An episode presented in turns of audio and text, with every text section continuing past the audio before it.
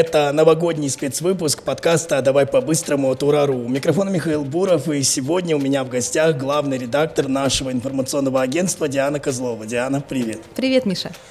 И мы собрались не случайно. Сегодня 31 декабря 2022 года, самый канун Нового года. И в этот день мы будем обсуждать и делиться с вами итогами Урару за 2022. Будем обсуждать самые резонансные истории из наших регионов. В общем, я думаю, будет интересно. Но начнем, пожалуй, с нас, Диана. Расскажи, пожалуйста, каким для тебя выдался 2022? Как говорят классики, этот год был непростым. Вот, ну, в целом все мы знаем, что в 2022 году в информагентстве у нас было очень много изменений. Э, в частности, я стала главредом, Ваня Некрасов стал деканом. Очень круто, все очень классно. Э, у нас целый ряд э, изменений по редакции. Мы готовим очень много реформ, которые, в свою очередь, перейдут на 2023 год. Событий было много, читателей было много. Надеюсь, в следующем году будет еще больше. А, ну, конечно, наверное, самое главное, яркое событие этого года, которое стало поистине историческим, это спецоперация России на Украине, которая началась 24 февраля. И я всегда хотел тебя спросить, какими по энергетике в агентстве были первые минуты или часы после этого объявления. Было ли тогда осознание, что это будет настолько серьезно? Я тогда зайду издалека и расскажу, как мы, в принципе, к этому готовились. Вот если посмотреть на ленту Урару за 2020-2021 год, вы найдете там кучу новостей из разряда «война в Донбассе» и так далее, хотя такое слово сейчас не использовать. А, мы очень много об этом писали, конечно же, ждали. Примерно с осени где-то, с начала зимы стало ясно, что конфликт все-таки получит свою эскалацию. А, и мы в итоге подготовились к этому заранее, отправили собственных корреспондентов в Донецк. У нас там было двое парней, сейчас их гораздо больше. Поэтому, когда СВО началась, мы были к этому, я бы сказала, на 110% готовы, потому что, во-первых, были сапкоры, во-вторых, у нас лежали в админке заготовки. Э, если ты заглянешь в нашу админку, ты там еще увидишь очень много нового. Мы очень любим прогнозировать, очень любим ставить новости первыми, когда мы понимаем, что этого не миновать. Поэтому, да, да, мы знали, мы были готовы и, соответственно, постоянно штурмовали, что мы еще здесь можем сделать. А, что у нас происходило в первые минуты и часы? Поскольку мы прекрасно знали и понимали, что это все начнется, мы были заранее готовы. Совершенно спокойно восприняли, в редакции шутили, э, когда редактор отошел от ленты ненадолго, что пока он гулял, у нас началась спецоперация. Ну, не суть. Э, суть в том, что все все заранее знали, и мы каждый день с ребятами первое время штурмовали, что мы еще можем сделать. А поскольку у нас в регионе остались целых два сапкора, которых мы туда отправили еще, наверное, недели за три до начала конфликта, то, соответственно, вообще это была, я бы даже сказала, какая-то штатная ситуация. Ну, безусловно, в исторической оценке это не так, но для редакции вполне себе. Да, наверное, все знают, что у нас отличная команда военкоров сейчас, которые в это время работали и сейчас продолжают работать в новых регионах.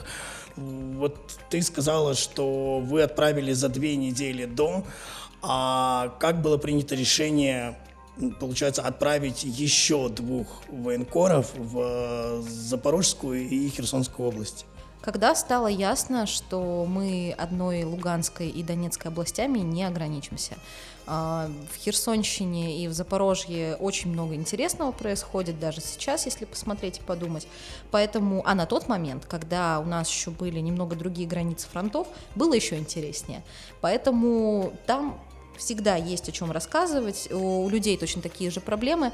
Вот знаете, я тоже так смотрю, что скидывают ребята, какую фактуру, и по факту ничем не отличаемся, абсолютно одинаковые. Пейзажи, люди, проблемы и так далее. Естественно, конечно, со своей региональной особенностью, но тем не менее. Мы абсолютно одинаковые, у нас абсолютно одни и те же проблемы, поэтому там происходит то, что людей тоже действительно волнует.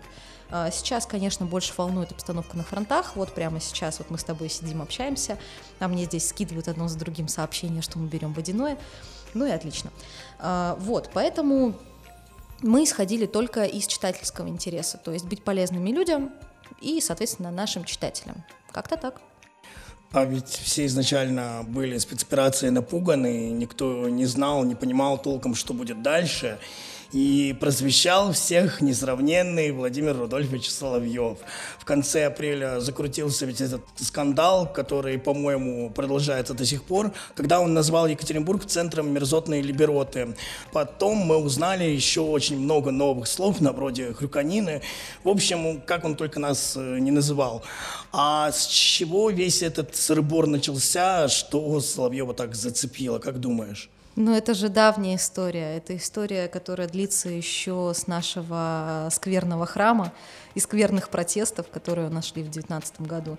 Он тогда, если я правильно помню, комментировал э, несогласие жителей Екатеринбурга на постройку храма тем, что это город бесов. Как раз после этого началась особая любовь Владимира Рудольфовича к нашему городу.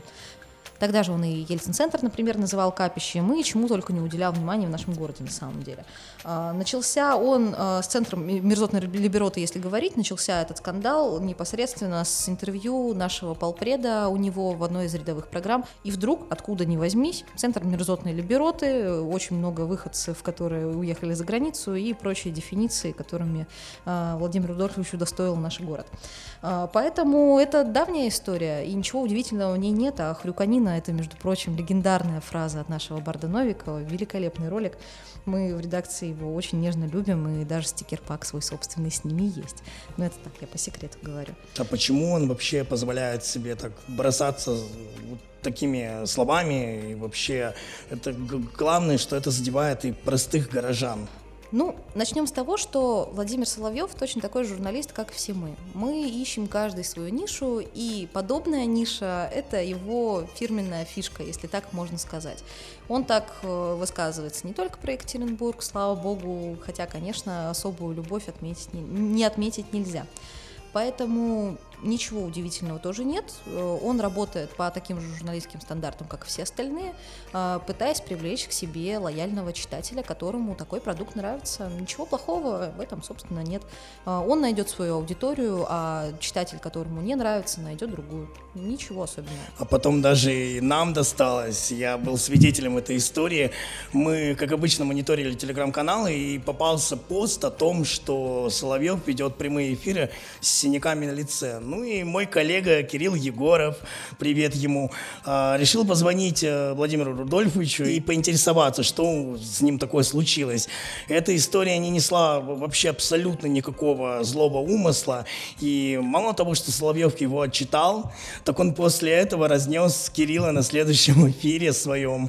Когда увидел новость на нашем сайте, он прямо ее даже зачитал. И Лене Горшковой тоже нашему райтеру досталось. И потом еще несколько раз упоминал его в других других эфирах, э, не понимаю, что его так задело в этом вопросе. Я прекрасно помню эту историю, прекрасно помню, как Лена переживала. Э, что за дело? Ну, наверное, внимание к своей персоне, то, что э, человек, видимо, как-то хотел показать это немножко с другой стороны, а мы, наверное, обломали ему планы. Ну, честно, не знаю, это только вот домыслы. Может быть, попробовать написать ему, позвонить и спросить, а что, собственно, не так. Потому что я, честно, тоже наблюдала за этим со стороны и тоже не понимала, почему. Но зато, что можно отметить, это, конечно же, смелость Кирилла, который собрался с духом, позвонил. Ну и, наверное, это даже целое новогоднее пожелание, можно такое сформулировать. Будьте в следующем году таким же смелым, как Кирилл Егоров цитатник. Но ни один Ельцин-центр получил нагоняя от Соловьева. В конце мая у нас, э, как и везде, отшумели последние звонки в школах. И снова скандал, который прогремел даже на федералке. В 12-м лицее Екатеринбурга выпускники станцевали развратный ЛГБТ-танец на глазах у других детей. Там и проверки были, и завуч штраф за пропаганду заплатила. А 1 сентября после скандала туда поступили чуть больше 400 первоклашек. У тебя нет ощущения, что вот любой скандал, который раздувает Соловьев, дает только пиар героям его материалов, а не какие-то прям серьезные проблемы? Ну, пока что, в принципе, так и было. Даже если брать этот ЛГБТ-танец, э, тогда почему возник скандал, как раз-таки из-за внимания. Конкретно здесь, да, я согласна, что э, эту историю у нас раскрутил Владимир Рудольфович и, соответственно, придал ее огласке, обеспечил такую пиар-компанию этому лицею. К нему до сих пор остается внимание, там сейчас э, ушла в отставку директор, женщине не дали спокойно уйти на пенсию, она хотела уйти еще до этого всего, а в итоге уходит только сейчас. Ну, мы можем за нее только порадоваться на самом деле. В этом году к нам присоединились новые регионы с помощью референдумов, но мало кто знает, что на Урале тоже хотели устроить свой. В Курганской области жители Катайского округа попросили провести референдум. Их район граничит со Свердловской областью, соответственно, они хотели выйти из состава своего региона и присоединиться к соседнему. Я так понимаю, все по причине того, что жители Катайска и раньше жаловались в Урару на благоустройство. Например, мусор и неухоженные газоны в центре города. А еще плохое обслуживание в больнице. Там народ до того дошел, что привлекли местного омбудсмена Шалютина. И, как я увидел в новости, редакция направила в муниципалитеты и правительство региона запросы. Но на сайте написано, что ответы не поступили. Есть какая-то информация в продолжении этой темы? Да нет, это, можно сказать, даже в каком-то смысле был обычный хайп. Видимо, хайп от отчаяния. У нас постоянно как бы шутки ходят, что проще присоединить всю Курганскую область к Свердловской или еще, например, к Тюменской и бед не знать. Там многие в интернете даже смеялись, а давайте Екатеринбург к Москве присоединим или вообще всю страну объединим. Ну, вот такие вот новости у нас. Да, было, было. Ну, вообще, в целом, как бы, это же распространенная шутка, даже про 51-й штат США, как любят говорить про Украину. А, как мы помним исторически, присоединить к себе новые а, села, поселки и другие муниципалитеты вполне себе реально. В истории много подобных примеров. Конечно, Екатеринбург к Москве присоединить навряд ли получится. Скорее, это из Москвы к нам ветку метро проведут. Ну, это уже совсем другая история. А, а так, в истории как бы примеров очень много. Даже если брать тот же самый Урал. Вспомним Пермскую область, вспомним помним Коми-Пермяцкий округ, э, вполне себе. Диана, как ты думаешь, что многие годы больше всего волнует жителей Челябинска? Жителей Челябинска волнуют две проблемы. Когда воздух станет чистым и когда в городе появится метро. Да, вот я как раз хотел с тобой поговорить насчет подземно-наземного метро. У него даже есть свое незамысловатое название – метротрамвай. Кстати, ходят такие в России пока только в Волгограде. Челябинск, получается, претендует на новую достопримечательность. Конечно, вполне себе. Посмотреть, как, что у соседей хотя бы строится метро. Кстати, вот проектом заинтересовались в Минстрое, и цена вопроса такого транспорта 73 миллиарда рублей из федерального бюджета. В августе выбрали подрядчика по тендеру, начальная стоимость была 49,5 миллиардов рублей. Примечательно в этой истории то, что начали метро строить еще со времен СССР, и знаешь, я вот ни разу в Челябинске не был, и если только проездом, но я, наверное, как никто из челябинцев, жду, когда это все достроят, надеюсь, что скоро. И первым делом рвану в Челябинск посмотреть, что это вообще за зверь такой метротрамвай. Да, конечно, это очень интересно. Я, например, тоже была в Челябинске. У меня вообще в прошлом году, скажу честно, был такой вояж по уральским регионам. Я просто в выходные свои садилась и куда-нибудь уезжала. В Челябинск, в Пермь, в Тюмень. А, также была на Ямале, в Ханты-Мансийске тоже была. Но не суть. Суть в том, что, э, вот как ты правильно заметил, история тянется еще со времен СССР. И тут, как по мне, было больше принято решение из разряда, что содержать э, выкупленную станцию в разы дороже, чем наконец-то ее все-таки достроить. Прекрасно, что федеральный бюджет нас не оставил без внимания, прекрасно, что э, все-таки Алексей Леонидович Текслер э, смог выбить региону такую квоту. Это очень здорово, очень рада за челябинцев и тоже буду очень рада прокатиться на этом метро театрами и посмотреть, что же это такое.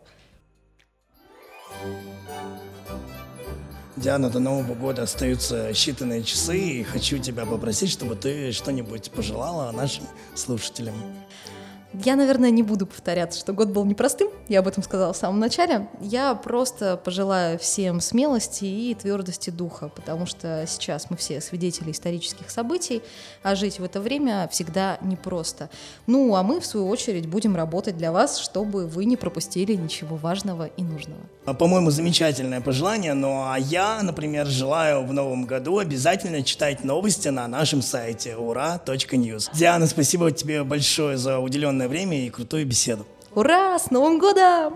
Подписывайтесь на наши каналы в Телеграм, Рутюб и YouTube. Также подпишитесь на сообщество ВКонтакте. И спасибо, что слушаете нас на Яндекс Музыке. Встретимся с вами уже в новом 2023 году. Буду ждать вас здесь 9 января, чтобы мы, как всегда, смогли обсудить самые яркие события дня. Это был подкаст «Давай по-быстрому» и Михаил Буров.